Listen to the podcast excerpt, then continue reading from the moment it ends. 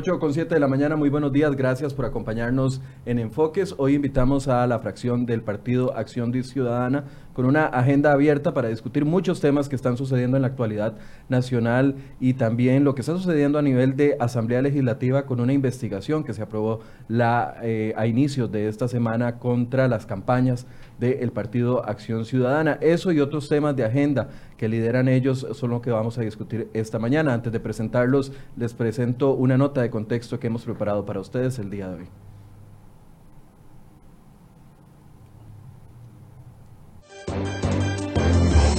Fuertes acusaciones y cuestionamientos han llegado hasta las curules de los diputados del partido Acción Ciudadana PAC. Tanto fue así que los cuestionamientos derivaron en la apertura de una comisión que investigará posibles irregularidades en el financiamiento de las campañas electorales del 2010 y años anteriores. Por ejemplo, el diputado social cristiano Pedro Muñoz renunció a su inmunidad parlamentaria, un fuero que los protege de ser investigados por el Poder Judicial. Muñoz dijo que renunciaba a esta inmunidad esperando que los legisladores del PAC hicieran lo mismo y así respondan a la investigación que se lleva en su contra por la campaña del 2010. Recientemente, el diputado oficialista Enrique Sánchez también fue el centro de la discusión. Lo acusan de haber falsificado su grado académico en contratos del PAC y de haber dicho que era licenciado en periodismo cuando realmente era bachiller. Los cuestionamientos por datos falsos, corrupción y cobros de más empezaron a rodear a la fracción oficialista.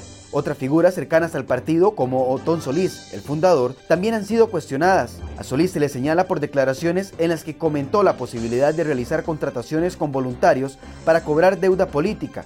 A la fracción legislativa también se le acusa de enfocarse en presentar proyectos de ley ajenos a la emergencia del país, el empleo y la reactivación económica. Se le cuestiona el impulso de proyectos ambientales y otras como el de secreto confesional, odio y discriminación, por encima de otros que ayuden a mejorar la realidad financiera del país.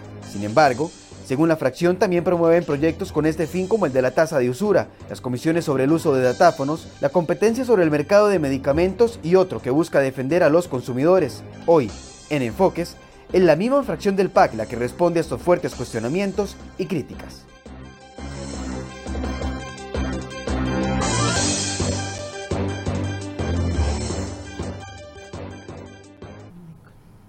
Está con nosotros el jefe de fracción, don Víctor Morales Mora, la subjefa de fracción, doña Nilsen Pérez, y también el diputado Juan Ramón Carranza. Buenos días.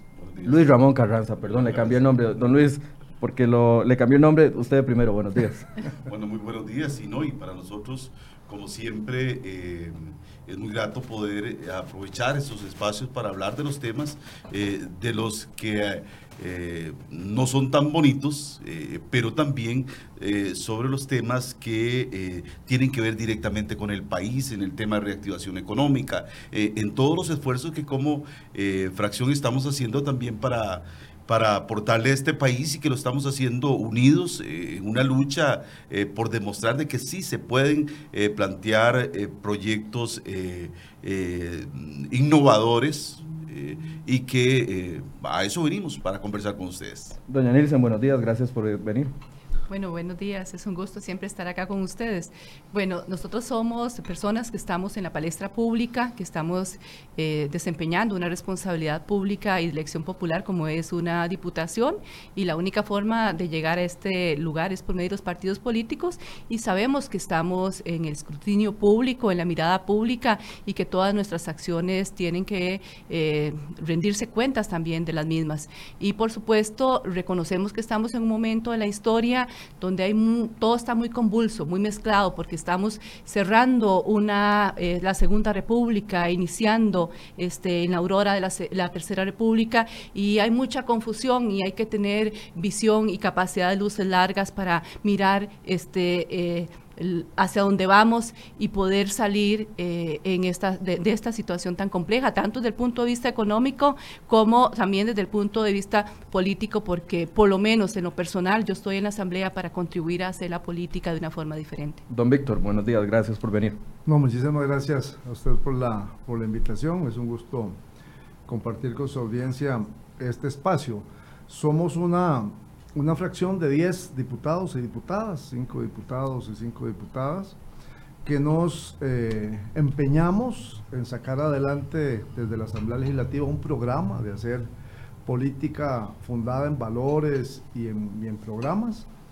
Eh, como seres humanos tenemos fortalezas y tenemos debilidades y tratamos de, ejercitar también la autocrítica y de revisarnos permanentemente para, para mejorar en, las, en aquellos temas en que hay oportunidad de mejora, pero siempre convencidos de lo que se trata es de construir con otros, con otras, eh, de colaborar en el bien común, ¿verdad? Ese es, ese es nuestro espíritu. Eh, y además, eh, en nuestra condición de fracción del Partido Acción Ciudadana de acompañar y de apoyar los esfuerzos que el presidente de la República, don Carlos Alvarado, lidera para eh, atender los problemas urgentes de la, de la ciudadanía, ¿verdad? En eso es en lo que estamos, este, en, sintonizarnos, en acercarnos a la gente y en acompañar al gobierno de la República en un compromiso parecido, ¿verdad? Un compromiso por estar cerca, cerca de la ciudadanía. Yo sé que hay un tema que la gente no, pues puede ser que mucha gente no le guste que se hable,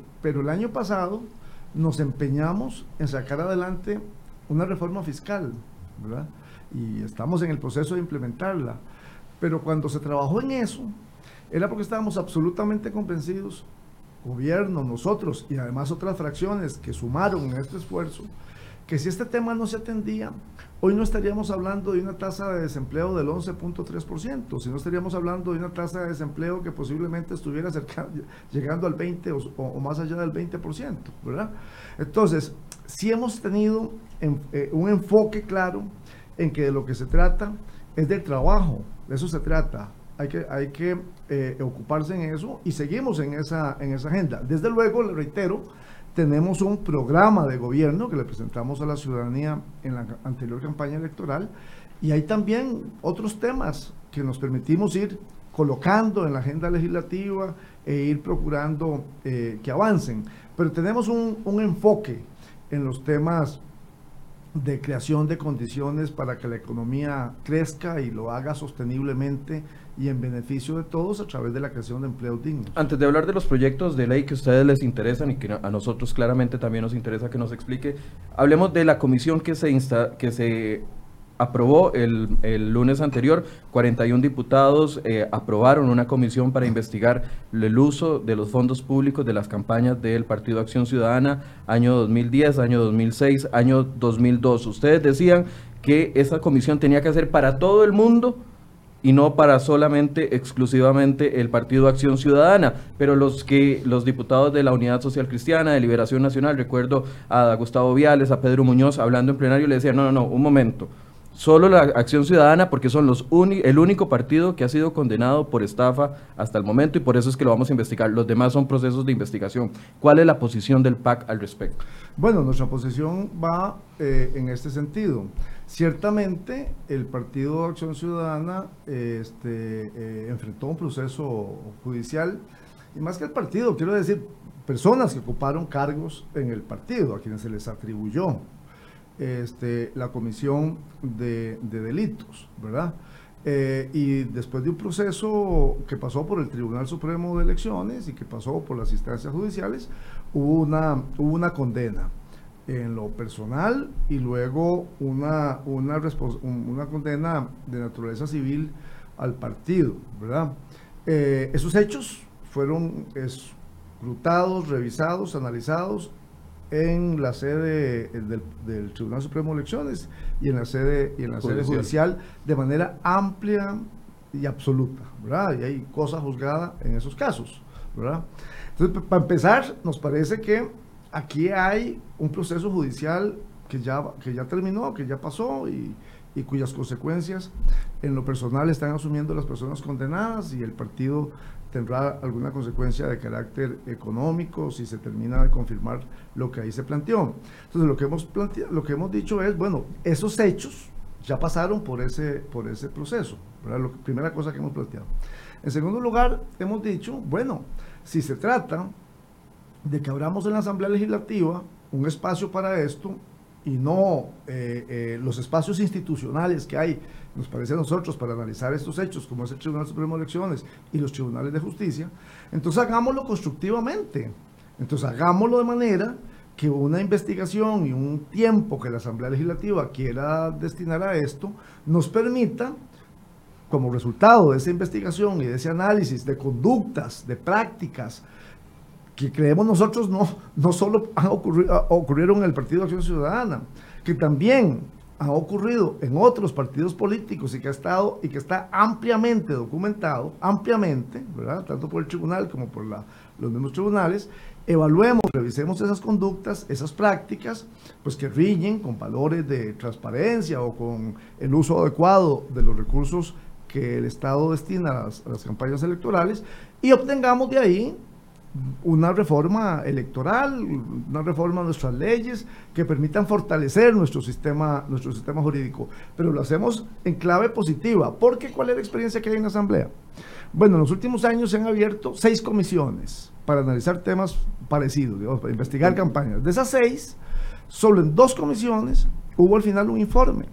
En las otras cuatro se genera lo que al final de cuentas se busca, que es esto, que es que mediáticamente se hable del tema, se hace todo un proceso legislativo y hay noticias y se, se genera información y, logrado el, objetivo mediático que se quiere y, los objetivos de naturaleza política, se pierde incluso el interés en rendir un informe siquiera, en rendir un informe. Y no pasa nada. O sea, ¿usted cree que esto va a suceder con esa misma comisión? Mire, es muy probable, es muy probable, ya le digo, de seis, cuatro, en cuatro ocasiones Pues ojalá en esta, en este caso, eh, mm, la investigación que se haga, pues conduzca a establecer eh, y establecer algunas consecuencias de, carácter legislativo. Pero entonces nuestra conclusión es, eh, no, es que no, no, es que no se investigue el PAC, nosotros estamos en eso sin ningún problema abiertos a, a, a, revisarnos, le digo, nosotros intentamos ejercer hasta donde sea posible la autocrítica y de ser abiertos a posibilidades de mejora. Pero entonces, número uno, ha, ha habido un proceso judicial. Número dos, si vamos a hacer esto, hagámoslo de manera constructiva, donde nos revisemos todos y saquemos de ahí eh, reformas electorales que le permitan al sistema electoral costarricense fortalecerse y mejorarse. Bueno, pero la decisión no fue esa. La decisión es aquí al único que hay que revisar, que hay que examinar, el único que ha cometido errores es el Partido Acción Ciudadana y por lo por lo tanto es al único que hay que sentar eh, ahí. Porque es el único que, que los que están representados en la Asamblea Legislativa ha sido condenado por estafa. Pero por eso, pues les quiero decir, bueno, pero en esa lógica ya hubo una, ya hubo una sentencia, digamos, en esa lógica. Son los únicos que ya fueron sentenciados. Bueno, ya fuimos sentenciados. ya, ya hubo una sentencia sobre unos, unos eh, eh, personeros del partido. Pues ya pasó eso. Entonces ahora se trata de otros hechos. Bueno, sobre si es así, si se trata de hechos nuevos, de una nueva situación, lo que hemos planteado es, también hay otras prácticas que deberían ser revisadas en otros partidos políticos, y no porque nosotros lo inventemos, ni porque lo inventen incluso ustedes los medios de comunicación, sino porque ha quedado establecido incluso en investigaciones del Tribunal Supremo de Elecciones. Esa fue nuestra argumentación, pero bueno, este, ya quedó colocado un acuerdo en la Asamblea y eh, vamos a ver cómo, cómo avanza este proceso. Doña Nilsen, don Luis Ramón, ¿los convence a ustedes ese argumento que decían los otros diputados de que solo al PAC porque es el único que ha sido eh, condenado por estafa? Bueno, este, hay tres formas de investigar. Una es utilizar la vía administrativa eh, otra es la vía este, propia del Poder Judicial, de las instancias judiciales, y una tercera vía que es la vía política, que es una facultad que las y los diputados tenemos, que es la investigación política. Entonces, acá el objetivo es absolutamente claro, es una investigación de índole política. No hay una preocupación acá por fondos públicos, no hay una preocupación por juzgar un hecho ya juzgado. Está, hay una preocupación por este, emitir un juicio político. Y un juicio político, este, ¿por qué? Porque el Partido Acción Ciudadana ha llegado dos veces al poder y tiene posibilidades y potencial de continuar en el poder porque estamos haciendo las cosas bien a pesar de toda una campaña que viene a este, eh, poner un nublado en el trabajo que se está haciendo. Entonces, es clara la intención política, por la naturaleza política, cuando este, usted hace una revisión de la cantidad de investigaciones eh, que se han venido desarrollando y la cantidad de expedientes que han pasado al Ministerio Público y eh, no pasa nada o está muy lento y este, entonces es clara la naturaleza política. Estamos hablando, es que no es la campaña del 2010. Es, esto es con saña inclusive. Es la campaña del 2002, del, 2006. y 2010. Recordemos que en el 2009 entró a regir un nuevo este, código electoral con nuevas reglas para todo lo que tiene que ver también con financiamiento público. Entonces se viene a juzgar políticamente este, eh, con reglas actuales, reglas del 2019, actuaciones del 2002, 2006 y también en esa transición del 2010. Entonces para mí lo importante es, es un juicio político lo que se armó ahí. Es un juicio político porque hay este, eh, saña contra el Partido de Acción Ciudadana. Nosotros no tenemos ningún problema de que se investigue, pero ¿cómo es posible que a un diputado que se cuestiona porque recibió este, eh, eh, dineros del Estado que no le correspondían por, Jonathan Prenda, se está hablando. por cesantía, que este, mientras se le pagaba dedicación exclusiva, cobró en campaña política al Estado por medio del partido político y que además también cuestionado por utilizar recursos de una, una instancia privada para viajar al exterior y hay una negativa de investigarlo.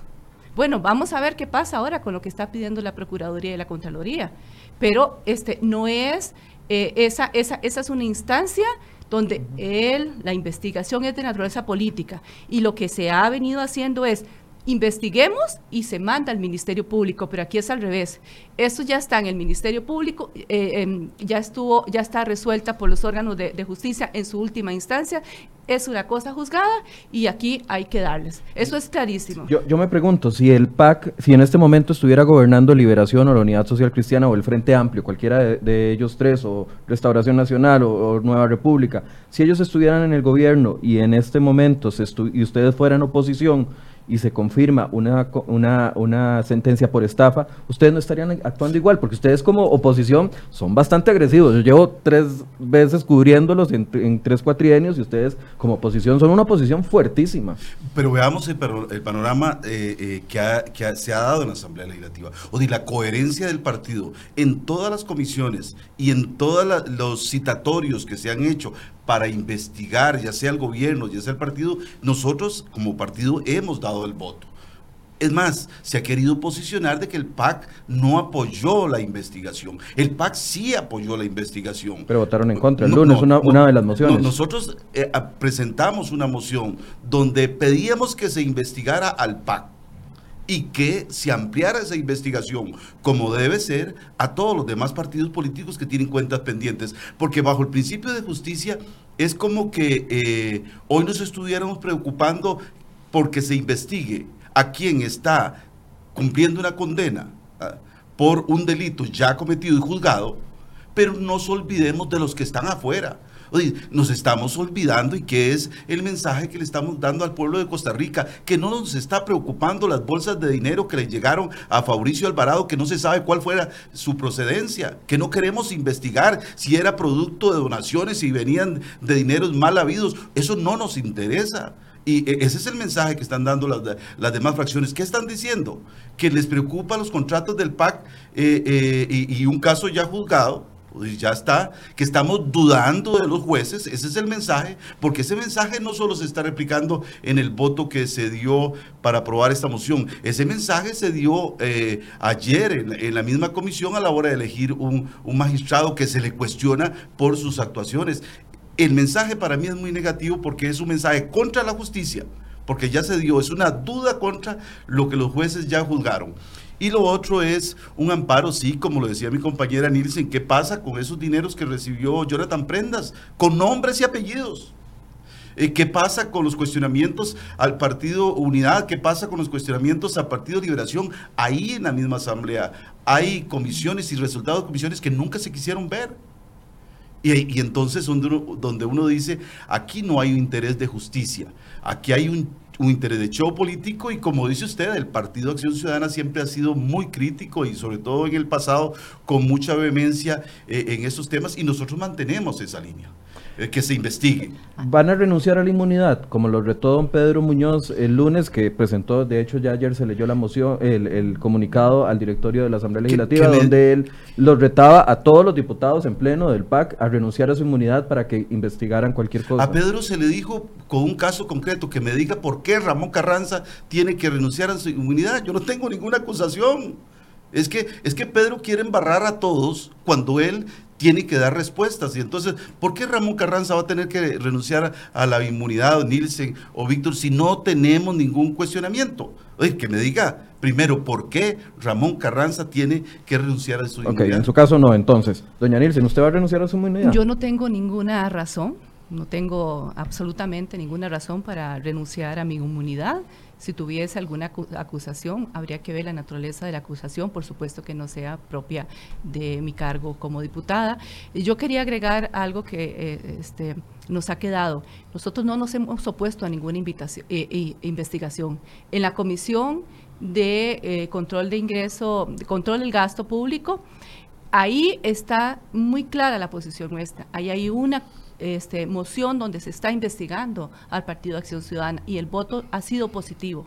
Que se investigue, pero eso es una cosa y otra cosa es que se cree una comisión especial para montar el show. Son dos cosas diferentes. Don Víctor, ¿usted va a renunciar a su inmunidad como lo retaba el diputado Muñoz? Nunca, nunca voy a oponer eh, mi inmunidad como razón para que se impida que avance una investigación en mi contra. Nunca. En el momento en que se plantee eso como un requerimiento para aclarar, resolver un caso, lo voy a hacer sin ningún problema.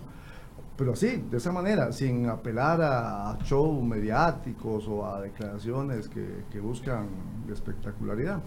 Este, en ese sentido, lo que debe dar absoluta claridad es que estoy seguro que ninguno de los compañeros de la fracción, o sea, nunca vamos a decir, hey, un momentito, aquí tengo yo inmunidad entonces no, no me investiguen o no, no.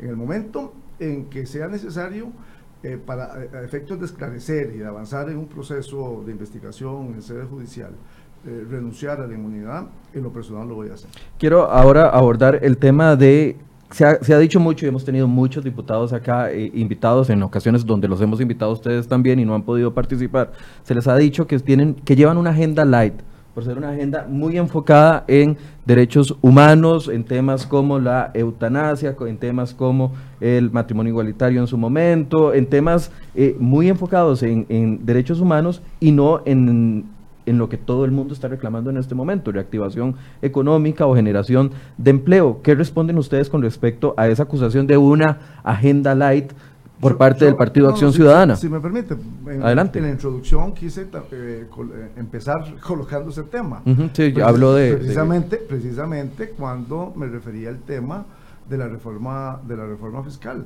La reforma fiscal le representó al gobierno este, y a esta fracción legislativa en lo particular, pues un enorme desgaste, ¿verdad? Eh, pero nosotros lo hicimos absolutamente convencidos de que de lo que se trataba ahí era de proteger a los sectores sociales más vulnerables, a los trabajadores, a las trabajadoras, a la clase media, a los pobres de Costa Rica, de una terrible crisis económica. Es decir, ahí no hay, ningún, ahí no hay ninguna agenda liviana, que lo citamos en eso. Igual hemos estado ahora impulsando y apoyando en la Asamblea eh, eh, acciones, por ejemplo, los temas de eurobonos, en el que Ramón está en la Comisión de Económicos, convencidos de que eso es necesario y fundamental para resolver temas de liquidez y para que las variables macroeconómicas, las tasas de interés, el tipo de cambio, la inflación se mantengan. O sea que mantener esas condiciones es fundamental para que podamos seguir adelante y para que haya inversión. Aquí yo no veo ninguna, ninguna liviandez, eh, eh, no veo ninguna ligereza en esos, en esos eh, enfoques y cada uno de nosotros podrá hablar. En lo personal, para hablar de un caso particular que luego podemos profundizar, estoy muy interesado y he presentado un proyecto orientado a reformar el sistema de pensiones, ¿verdad? Eh, otras iniciativas en la Asamblea y podemos hablar del tema, ¿verdad? Pero convencidos de que nosotros estamos contribuyendo a un proceso de reformas, o sea, hay un proceso de reformas eh, estructurales que el Ejecutivo está impulsando en muchos campos y nosotros desde la Asamblea estamos. También, lo dije al principio, nosotros tenemos un programa de gobierno. Y en ese programa también hay áreas eh, relacionadas con apoyar y fortalecer agenda ambiental, también con eh, a fortalecer agenda de derechos humanos. Hay una agenda amplia. Entonces, sin desenfocarnos, sin desenfocarnos, teniendo claridad cuál es la prioridad y acompañando al gobierno en esa prioridad, pues también hemos, eh, eh, impulsado y hemos puesto en el debate público pues temas que a otras personas no les gustan, que a otras fracciones eh, les incomodan y de una manera... Sí, y lo han dicho abiertamente aquí, les molesta. pero así es, así es. Entonces, no, no, no pretendemos desenfocar a nadie. Este, simplemente queremos poner en la agenda legislativa, en esa amplia agenda legislativa, a moverse y a correr otros temas. Pero lo que quiero dejar clarísimo es sin perder el enfoque. O sea, usted ve que van en una agenda paralela entre económico y derechos humanos y otros temas. Vamos en una agenda a dos manos.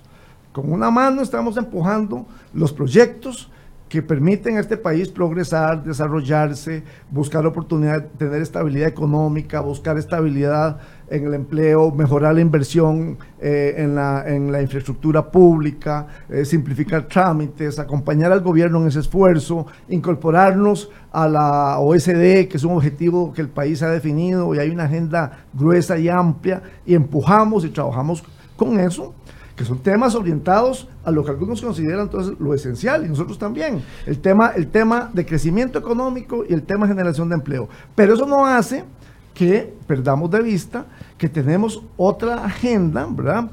Que desde nuestro punto de vista también complementa, por ejemplo, los temas ambientales. Pero ¿quién dice, quién dice que el desarrollo del ambiente no es un elemento fundamental también en lo que tiene que ver con la atracción turística de este país, en lo que tiene que ver con lo que llaman ahora economía naranja, qué sé yo, ¿verdad? Todo todo toda esa agenda, ¿verdad? Y desde luego que nosotros, y en eso no lo discutimos, creo que nadie tiene dudas, somos un partido comprometido con una agenda de derechos humanos y también la promovemos y la impulsamos. Ahora, no, no es solo a nivel político. Eh, recuerdo aquí que en los últimos días se ha estado habiendo pronunciamientos de la OCAEP, de la Cámara de Industrias, de un montón de cámaras que dicen, no fue suficiente como que empujaron durante el primer año el tema de, la reforma fiscal porque lo veían prioritario, pero nos quedamos a media cuesta. No vino reactivación económica, no vino empleo, tenemos una crisis de empleo terrible que, bueno, Víctor dice 11, pero si sumamos aquellos otros que ya desistieron, sube a 12, 13. No, no, pero manejemos en los datos oficiales, es 11.3, porque entonces de pronto empezamos así, sí, pero aquel, aquel y, y, cuando, digo, para efecto de, de, usar cifras duras. Pero igual, siente, hay muchos sectores que sienten, yo, yo entiendo su punto, pero hay muchos sectores que sienten de que la carreta se empujó hasta media cuesta y ahí nos quedamos. Vamos a ver, nosotros estábamos en una situación de desaceleración de la economía. Completamente, mundial. Venía, venía ¿verdad? La, cosa para, para, para muy lenta, muy lenta. Y este, eh, si no entramos con el tema del proyecto de fortalecimiento de las finanzas públicas, este, esta situación fuera otra. Eh, con ese proyecto comienza a estabilizarse y hay una situación eh, económica que no es fácil de levantar. Estamos hablando que apostamos al tema de eurobonos, que aún no se ha logrado, digamos, sacar. Eh, hemos venido con proyectos para facilitar condiciones para que las familias tengan mayores ingresos. hemos hablado de tasa de usura, hemos hablado de datáfonos, hemos hablado de medicinas, hemos hablado de agenda OCDE, Hemos hablado de cambio climático. Eh, mi compañera ayer, mm, Paola, hacía una intervención que a mí me encantó con los negocios este, eh, producto de esta agenda nueva. Eh, uno de ellos, por ejemplo, producir sobre la base de camote y cómo con semillas y después liberaba las semillas. A mí ese ese ese negocio de una turrialbeña, eh, turrialbeña no, de turrubares, este ya con gran reconocimiento internacional con esa iniciativa. Eh, pero es que nuestra agenda es tan importante como la forma de gestionar esa agenda. Es una forma de gestionar la agenda que va de la mano con el Ejecutivo y que va de la mano, porque el diálogo y la negociación es sumamente importante. Nosotros no estamos levantando la mano que esto, esto, esto, aquello, sino que nos toca este, navegar y negociar y articular con todas las fracciones para que la agenda salga, no para que eh, protagonicemos esa agenda. Pero la integralidad de la agenda, vea, en una familia, y este ejemplo yo lo pongo también para las personas que nos escuchan, tan importante es que aquí hay un enfoque machista y patriarcal ¿Por qué? Porque entonces en una familia típica lo más importante es que el papá que provee la plata. No, es tan importante que lleguen los recursos a esa familia, como que los chiquitos vayan a la escuela, como que no haya violencia doméstica, como que no haya bullying, como que ahí no haya violación sexual. Es decir, es que no podés poner que la agenda por los derechos de las personas tiene menos importancia que una agenda económica o que una agenda de este eh, ambiente y cambio climático, porque estamos hablando de que así como queremos que nuestra casa esté calientita, que no tenga fugas de agua, que tenga todos los servicios, tampoco queremos que la casa se nos vaya al barranco por un tema de eh, deslizamiento, por un problema de los ríos. Y también tenemos que proteger el ambiente. Una podría poner énfasis y este, el énfasis, y así lo hizo saber nuestro presidente para este gobierno, es el tema del empleo. Ahora, esa agenda, perdón, antes de darle la palabra, don, don Luis Ramón, esa agenda también eh, fue acusada aquí el martes anterior por diputados de diferentes fracciones, estaba eh, el bloque Nueva República, estaba eh, el independiente Eric Steller y también la Unidad Social Cristiana, y decían, además de que es distractora, a estos temas que usted hablaba y que usted mencionaba, doña Nielsen decía, es una agenda meramente socialista y ponía como ejemplo, y don Víctor se ríe, ¿verdad? Ponía como ejemplo el, proyecto que impulsaba, que yo sé que no es de Enrique Sánchez, él lo retomó, el, proyecto de crímenes de odio que fue rechazado por muchos sectores diciendo que coartaba la libertad de expresión. Ponía como ejemplo eh, extinción de dominio, que buscaban de una u otra forma eliminar garantías individuales de los costarricenses. Eh, hablaba también del tema que ustedes defendieron de reducción de armas, donde querían que solamente un arma en lugar de tres para los que sí se inscriben, mientras que los demás andan eh, con una K-47 tratando de entrar a tribunales la semana anterior. Escuchemos una inserción de lo que dijo don Pedro Muñoz la semana, esta semana para que don Luis Ramón eh, pueda hablar al respecto donde deberíamos estar hablando de cómo reactivar la economía, ¿usted cree que el tema de los crímenes de odio, o, el, tema de las armas, o, el de extensión de dominio, viene a, incentivar la economía? ¿Viene a, crear trabajo? A generar trabajo, lo más mínimo. Y al contrario, lo que vemos son iniciativas como esta que yo le acabo de decir, donde quiere ponerse un impuesto a los turistas, que lo que vienen es asfixiar, ahogar más al sector eh, económico, al sector empresarial. Ese grupo encabezado por don Alberto Salón. Hay que decirlo con todas las palabras. El rector de la UNA. El rector de la UNA. Y le voy a decir una cosa, don Alberto Salón es el, la mente maestra detrás de la candidatura y la presidencia, por ende, de don Luis Guillermo Solís y don Carlos Alvarado. Entonces, esa es la gradería de sol a la que hacía referencia don Alberto Salón, donde... Bueno, ah, yo nada Se rieron ustedes, los tres se rieron donde escucharon a Pedro Muñoz. Adelante. Yo le diría... Perdón, nada más. dice que son proyectos lobo con piel de oveja, porque vienen con trampas. Mira, si, si algo tienen que preocuparse ellos es que cuando quieren decir que el PAC de izquierda, el PAC vino a levantar banderas de la socialdemocracia, que Liberación abandonó, banderas de social cristianismo que la unidad eh, eh, abandonó, porque hoy la unidad levantó la bandera del movimiento libertario, y eso sí tienen que decirlo ellos, y tienen que preocuparse. ¿Por qué le digo yo? Cuando nosotros, cuando nos acusan de los proyectos live, Vea, eh, se han presentado una serie de proyectos de reactivación económica, pero claro, desde devolverle los recursos a las personas. Cuando hablamos de, de usura, ¿quién en este país no ha ido a una, desde, para no hablar de los bancos, a, una venta de electrodomésticos donde te cobran... Eh, eh, Tres veces el costo del electrodoméstico. ¿Quién no ha ido a eso ahí? Eh, es que ese dinero, pensamos que, nada pasa. Estamos dejando sin poder de consumo a las personas al tenerlos pagándole a, ventas de electrodomésticos, al tener pagando tarjetas de crédito con altos tasas de interés. Ese tema no es de reactivación económica. No es de reactivación económica decirle que en Costa Rica pagamos un 30 y hasta más por ciento del valor de las medicinas respecto a, para arriba eh, respecto a otros países. Y aquí hay un proyecto donde dice, bueno, ¿por qué cuando hablamos de un mercado abierto? Eh, y que es el discurso eh, que, que, se ha venido manejando por años en este país y nosotros coincidimos, ¿por qué en las medicinas tenemos tres droguerías que controlan lo que se vende en este país.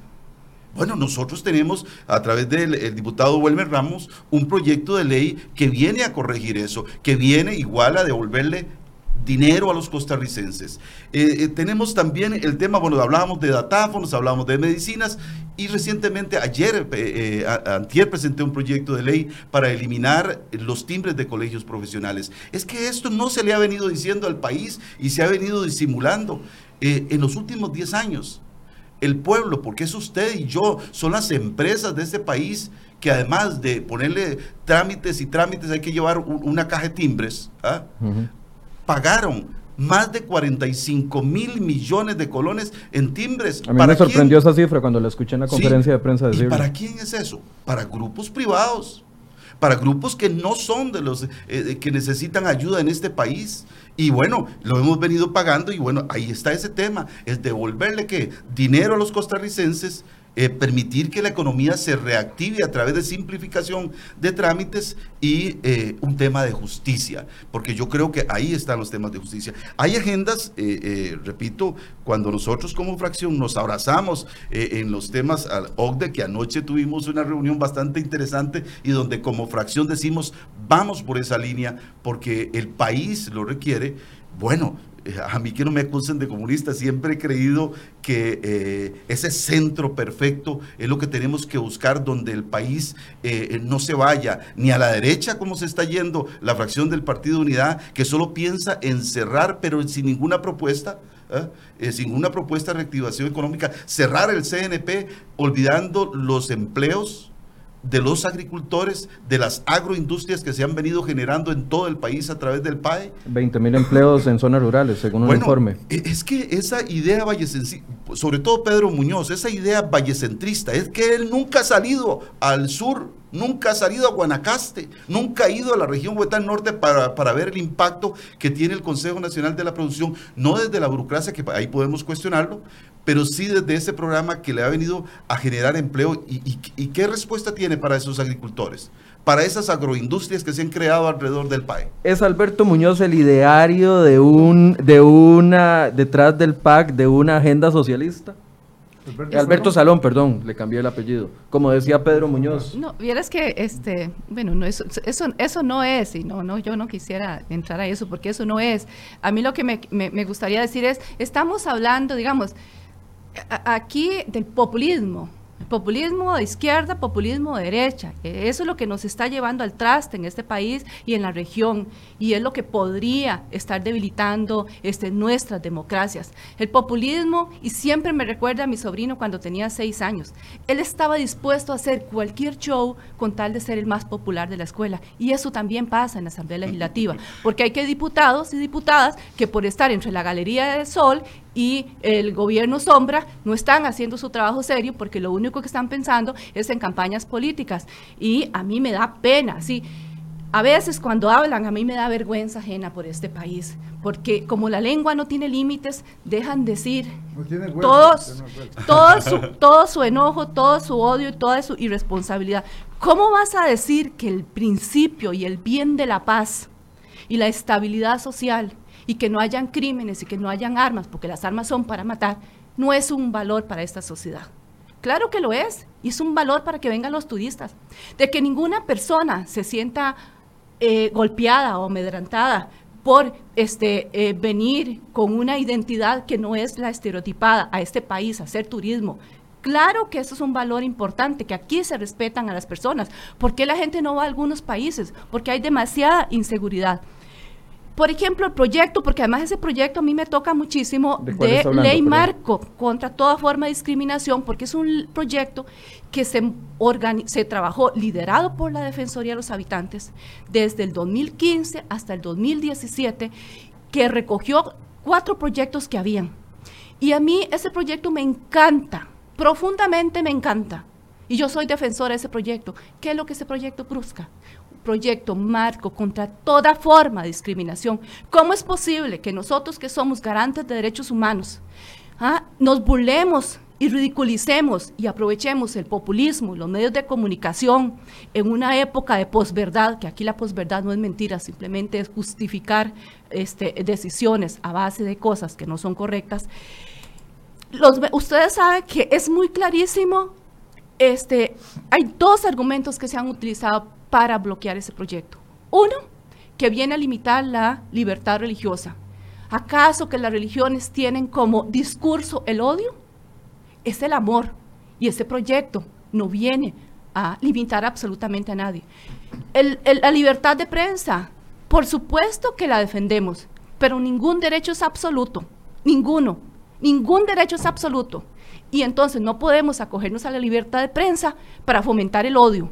Algunos y se eso, podrían preocupar por lo que usted está y. Es, no, pero es que yo estoy, lo que estoy diciendo es lo que dice el relator especial de la libertad de prensa, la OEA. No lo estoy diciendo yo. La libertad y tiene también sus límites, porque si yo voy a fomentar el odio, es como la organización. Todos tenemos derecho a la asociatividad de la organización, pero si yo voy a hacer una organización para cometer delitos, eso no está permitido. Entonces, eh, eh, eh, y a mí, a mí me da pena que los medios de comunicación serios realmente se presten para este show de populismo entre Galería de Sol y este gobierno sombra que se está montando. Sí, no, yo creo que no, no debemos permitir que nos distraigan, que nos distraigan de eh, lo esencial. Eh, nosotros impulsamos en la Asamblea una agenda, digamos, anclada, colocada en la búsqueda del bien común, y en esa línea, entonces, desde luego que tenemos claro absolutamente con el gobierno que hay un enfoque en crecimiento económico para generar empleos de calidad. O sea, eso es una tarea. Y desde el día uno, reitero, con, con los temas fiscales orientados a que haya estabilidad, esta Asamblea Legislativa, en general, y nosotros como fracción en particular del gobierno, avanzamos ahí. Y ahí hay una agenda que los compañeros han, eh, mencionado. Eh, mencionado, una agenda clara en lo que vamos, en lo que vamos. Pero desde luego que también eh, nos, nos interesan temas vinculados con reforma en el sistema de pensiones que yo he mencionado y en esa línea estamos. Nos interesa una reforma orientada al acompañamiento del sector agro y en, esa, en, esa, en ese trabajo estamos y ahora nuestro compañero eh, Mario Castillo es el presidente de la Comisión de Asuntos eh, Agropecuarios. Desde luego que estamos comprometidos con temas de reformas estructurales, por ejemplo, la ley de empleo público, es un tema que se menciona reiteradamente. Hay un proyecto, y Nielsen y yo estamos en la Comisión de Gobierno y Administración que yo presido, y ahí vamos a, empujar ese tema. Desde luego que nos interesa. Reforma huelgas. Bueno, eh, una agenda de reformas al, al, al, al marco jurídico del mercado laboral, y ahí estamos, en ese tema de huelgas, servicios esenciales. Desde luego que nos interesa una agenda asociada al valor de la justicia independiente ¿verdad? Entonces, por eso como fracción, por ejemplo, de, hemos planteado claramente que el criterio para decidir si se remueve o no se remueve a un magistrado al no reelegirlo no puede ser el contenido de sus sentencias, ¿verdad? Para hablar de cosas concretas. Porque entonces somos una fracción, una fracción que tiene una visión, reitero, integral del desarrollo. Aquí hay un tema de visión de desarrollo y de claridad política de cuáles son las demandas inmediatas. Lo que pasa es que entonces sí, para analizarnos y evaluarnos, tenemos que, tiene que verse de esa manera. Tenemos un programa que tiene un enfoque claro junto con el gobierno en el tema de crecimiento y empleo, pero también tenemos otros, otros áreas de esas agendas para un país que también requiere atención en otros temas. Cuando uno abre cereoy.com hoy eh, van a encontrar un par de notas relacionadas a la, a la decisión de una comisión de no reelegir al magistrado Paul Rueda. Esto ha generado una situación de preocupación y es casi como abrir los diarios del 2012 cuando un grupo de diputados se puso también de acuerdo para no reelegir ya en plenario a el diputado al magistrado Fernando Cruz, quien es actualmente hoy presidente del de Poder Judicial. ¿Les preocupa que estemos viviendo, no sé, un flashback de lo que se vivió en 2012 con una injerencia, a ver, tal vez mal vista desde la Asamblea Legislativa en el Poder Judicial? Nada más quería aportar esto sobre ese Los tema. tres agarraron aire. Sí, sí, sí.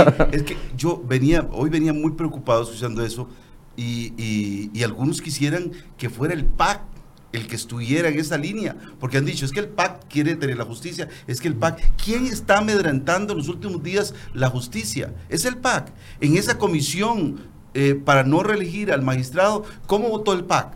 Votó a favor de la reelección. Enrique Sánchez. Es Enrique el Sánchez, diputado Enrique Sánchez. ¿Quiénes han estado hablando y, amedrentando la justicia? Drago Dolanesco. concretamente, así, puntualmente, hablando del tema de la justicia. Y no es el PAC. Y, a mí me hace gracia cuando dicen, es que el PAC de, izquierda, un partido que se ha mostrado ahí bien parado en el centro, recogiendo esas banderas que otros partidos están abandonando, eh, de, como lo decía yo, de, de, las banderas de la socialdemocracia y las banderas del socialcristianismo, recogiendo esas banderas y ubicándolas ahí en el centro, donde le dice a los empresarios, tenemos que trabajar por ustedes para reactivar la economía, pero donde le dice a los pequeños agricultores, aquí está la mano también para ver cómo podemos avanzar todos juntos y construir esa Costa Rica que ha sido diferente en América Latina precisamente por eso, no porque se parezca a los demás países que abandonaron y se fueron totalmente a la derecha, ¿eh?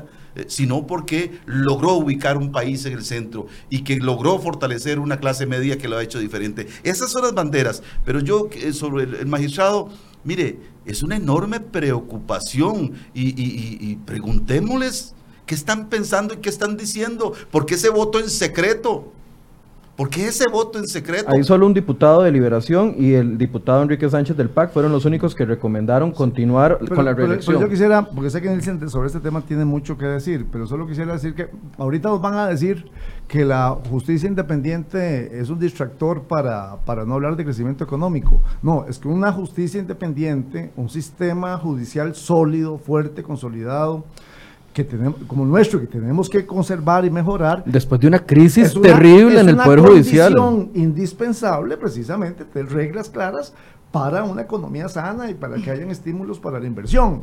Es que todo, todo es un sistema que tiene que, operar, que tiene que operar bien. Entonces, sobre esto, nosotros sí tenemos una posición absolutamente clara como fracción de que tenemos que contribuir, fortalecer la justicia independiente como valor y como proyecto. En esa lógica, como fracción, en, este tema concreto, que no es elegir a un magistrado, sino que es pronunciarnos sobre si se mantiene en el cargo o no. Y, y, y, si, si hay, hay, 38 diputados que se oponen, lo removieron y lo quitaron.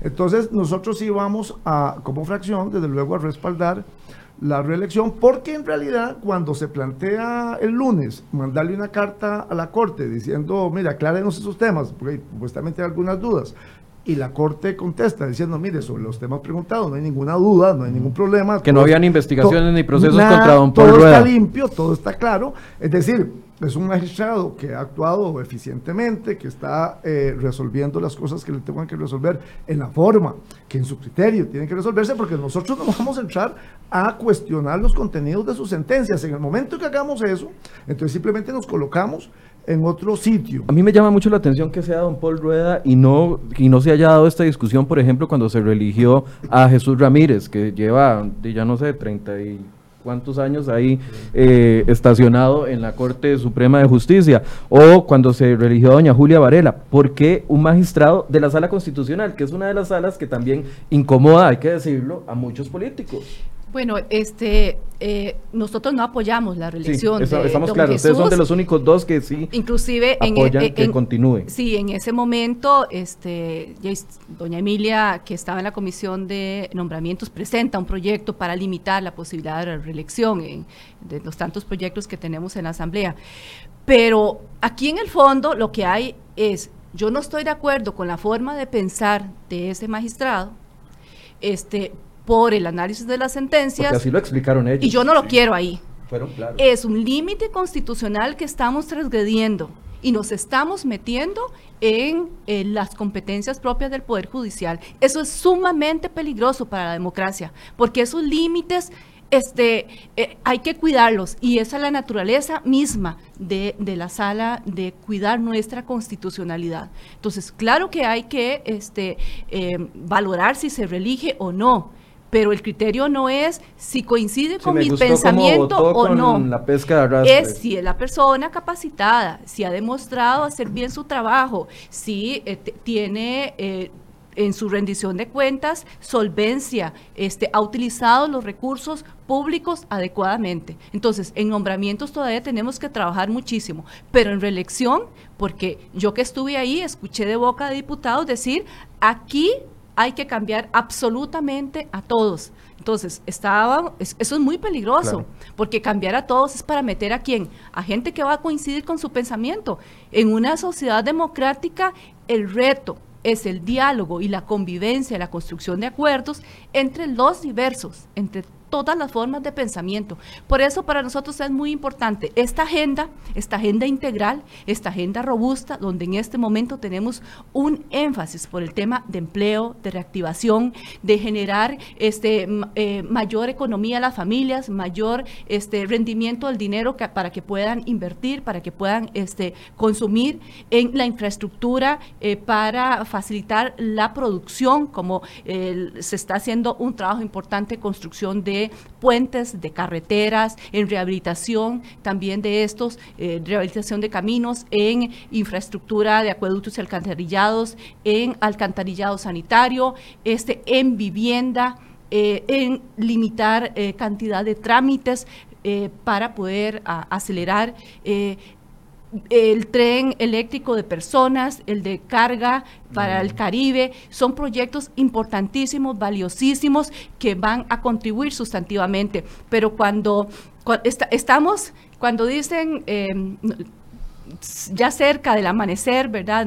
Es, el momento más oscuro. Estamos en una situación que desde nuestra perspectiva no nos permitimos ver para adelante, nos encharcamos en el problema y no vemos las perspectivas. Pero este es un país que ha salido adelante y yo lo que siempre le pido a la gente es trabajemos en la eh, reactivación, pero también la reinversión, re, eh, inventarnos nuevamente en esa creatividad, en esa innovación que tenemos las y los costarricenses para salir adelante. ¿Creen que se junten los 38 votos para no reelegir a don Paul Reda? Bueno, ese es un, proceso que habrá que ver cómo evoluciona en, en, los próximos, en los próximos días. Esperemos que no. Bien, quiero darles, ya nos quedan pocos minutos, quiero darle un minuto a cada uno para que puedan eh, hablar de algún proyecto de ley en específico que ustedes quieran impulsar desde sus despachos y que no hemos conversado durante toda la hora. No sé si gusta empezar, don Luis Ramón. Bueno, eh, para mí el más fresco es el, tema de los, timbres fiscales, eh, es armar un debate eh, de los y las costarricenses para hablar si es justo porque aquí hablamos, en el 20.580 le socamos la faja a todo el mundo y nos socamos la faja a, eh, todos. Entonces, fortalecimiento de finanzas públicas. Claro, claro. Y eh, hoy tenemos que hablar de, eh, ¿cómo se llama?, impuestos que hemos venido pagando a través de timbres, porque al fin y al cabo, si, si un medio de comunicación eh, en una factura tiene que ponerle un 1%, en lugar de 13 va a pagar, está pagando 14. Esa es, la, esa es la realidad porque esa plata tiene que transferirla. Y hoy con la crisis que tenemos, tenemos que buscar que las empresas puedan reinvertir los recursos. Este proyecto no solo es de justicia, y, aclaro, yo creo en los colegios profesionales. Este país eh, le han aportado mucho y le siguen aportando, pero hay 29 colegios profesionales eh, y me decían que hasta más, más de 29 colegios profesionales y solo 8 tienen timbres. Es decir, 21 han sobrevivido, sobreviven sin timbres. Incluso el Colegio de Ciencias Económicas en el 2018 llegó, presentamos un proyecto de ley donde ellos mismos pidieron que se eliminara el timbre. Es decir, sí se puede. Los costarricenses no tenemos por qué financiar canchas de tenis, no tenemos por qué financiar piscinas, no tenemos por qué financiar gustos y preferencias de grupos privados. Eso se financia con la plata de sus agremiados y el disfrute es para ellos. Entonces yo sí quiero que armemos un debate y yo creo ya los compañeros y muchos de, muchas fracciones me han dicho, vamos a apoyar esto en la línea de reactivación, en la línea de simplificación de trámites y en la línea de devolverle recursos a los y las costarricenses. ¿Cuándo ve aprobándose eurobonos? Eurobonos, bueno, ya tiene, eh, creo, la luz verde, la política, y esto lo hemos aprendido mucho eh, en el pasar del tiempo, es el arte de lo posible, y eh, lo posible fue llegar a consenso con 1.500 millones. Hay, hay algunas mociones de la ministra de Hacienda que los compañeros se van a ver a través de mociones 137, pero ya hay consenso para, para 1.500 millones, y yo espero que eso sea lo más pronto posible, que lo estemos mandando a plenario y tengamos el apoyo de todos los compañeros. Porque la ministra en algún momento, hace unos meses, decía ya el tiempo límite, límite, límite de junio, y ya estamos 15 de junio casi. Sí, eh, nosotros esperemos que, que, esto no pase de agosto. La verdad, yo... yo, o sea, mes y medio, mes y medio sí, más. Sí, que es que ya está, ya tenemos el acuerdo de, de todas las fracciones eh, de, de, este, de este paso y hay un gran consenso que eh, es que se quiso posicionar mucho que eurobonos era deuda. Y yo creo que todas las fracciones lo bueno hicimos un trabajo enorme tratando sí, de explicarle a la sí, gente que no era sí, deuda pero aún pero, así se pero, posicionó. pero creo que ya hoy no solo eh, las fracciones sino el país tiene claro de que eurobonos significa estabilidad económica, confianza, eh, y que somos los y las diputadas los que aprobamos el presupuesto y somos los que decimos en cuánto ¿Cuánto tiene que salir a pedir prestado el país? Diputada Pérez. Sí, bueno, yo en esta línea de, de empleo eh, apoyamos proyectos tan importantes como teletrabajo y educación dual, por supuesto, son proyectos eurobonos que queremos que, salgan y que salgan pronto. Eh, pero hay una dimensión que para mí siempre es importante colocar y en esa va un proyecto, el de acoso sexual callejero, porque queremos empleo Queremos que las chicas y los chicos estudien y que estudien buenas carreras y de calidad y que se preparen para el mercado laboral. Este, eh, queremos que eh, vayan a los programas de bilingüismo que tenemos en este momento y que mejoren. Eh, queremos que se muevan libremente en las ciudades. Y hay una gran limitación para que las mujeres se muevan libremente en las ciudades para el servicio de transporte público y es el acoso sexual callejero. Entonces, que a mí no me vengan a decir que solo el empleo importa. El empleo importa y puede ser el centro pero en qué condiciones se desarrolla ese empleo y yo me muevo libremente para ir a ese empleo, para ir a la educación, para ir a dejar a, mis hijos a los centros infantiles. Y es está el acoso sexual presente en la vida eh, de todas las personas, especialmente las mujeres, especialmente las personas jóvenes y entre ellas las mujeres. Entonces, para mí eso es importante porque yo no veo la vida en blanco y negro, la veo en forma integral con diferentes énfasis y para mí es muy importante posicionar que la agenda es integral y que tiene diferentes énfasis y que en este momento tenemos un énfasis en la línea de empleo, este, y que hay que apoyar también al Ejecutivo para que eso sea y que hay mujeres que también necesitan este, trabajar e incorporarse al mercado laboral y condiciones para poder desarrollarse plenamente. Diputado Morales. Sí, gracias. Mire, yo lo resumo así, una agenda eh, legislativa para el bien común y la gobernabilidad democrática. Con esta, desde este sitio, fue que eh, nos eh, movimos a construir una alianza parlamentaria con el Partido Liberación Nacional y con el Partido Restauración, a la que se sumaron luego otros compañeros y compañeras diputados, de cara a la integración del directorio legislativo del mayo pasado y de una agenda. Entonces estamos, nosotros nos movemos con esa, con esa visión. Y en esa agenda, desde luego, que hay un eje centralísimo, reitero, que tiene que ver con el crecimiento económico y el empleo de calidad. Y eh, eh, hay un conjunto amplio eh, de temas que en su momento los dimos a conocer. Eh, hay un tema importante que le interesa mucho al país y el año pasado pues tuvo mucho debate que tiene que ver con el tema de las lo que se ha llamado las pensiones de lujo, ¿verdad? Uh -huh. De que son aquellas pensiones en realidad para las que no se cotizó, ¿verdad? Y se accesó a través de diferentes mecanismos. Que se han aprobado tres proyectos bueno, en los últimos cuatro ¿qué, años. Quiero decir, entonces ha habido ahí reformas, por ejemplo, en relación con el régimen de pensiones del Poder Judicial. Correcto. Este, creo que eh, las pensiones del magisterio que administra Jupema este, es, es un régimen eh, eh, sólido, digamos, actuarialmente. Pero tenemos un tema particular con el, los, las pensiones que administra la Dirección de Pensiones del Magisterio Nacional, que se conocen como pensiones con cargo al presupuesto. presupuesto son con cargo al presupuesto porque en realidad el, es del presupuesto nacional de donde proviene el 90% de los recursos para pagarlas. Claro. La diferencia pues la, la ponen los, los pensionados. Pero ciertamente es una enorme carga, ¿verdad? Porque viene del presupuesto nacional. Entonces, en la Asamblea hay varios proyectos de varios compañeras y compañeros diputados y yo me permití presentar uno que está en la Comisión de Asuntos Sociales y esperamos que empiece a moverse en estos días, orientado a ordenar eso, a ordenarlo de manera que podamos pasar los regímenes de pensiones que hoy administra la Dirección de Pensiones a eh, el régimen de invalidez y muerte de la Caja del Seguro Social, obviamente respetando los derechos adquiridos de todas las personas y de quienes estén a punto de pensionarse, esos son los detalles que en otro momento podemos ver. Pero lo que quiero plantear es, que hay una iniciativa que tiene que ver con un tema sensible, ¿verdad?, del país, eh, y que tiene que ver al final de cuentas también con eh, el manejo de los recursos públicos, de los recursos de todos nosotros, partiendo al principio de que unas finanzas sanas eh, son fundamentales para que haya un clima que favorezca la producción, pero además se tiene que ver con principios de, de justicia social.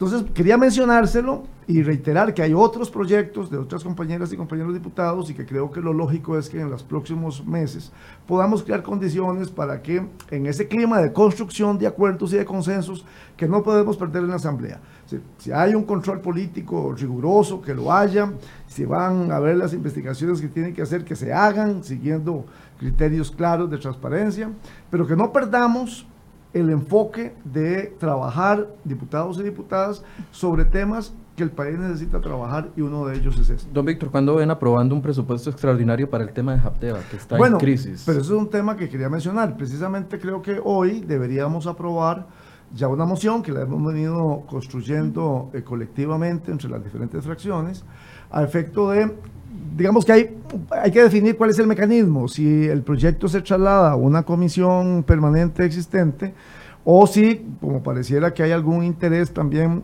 de algunas fracciones, que se cree una comisión especial para colocar ahí el proyecto que presentó el gobierno de reestructuración de Habdeba, porque a la par en hacendarios debe correr un presupuesto extraordinario que le dé contenido.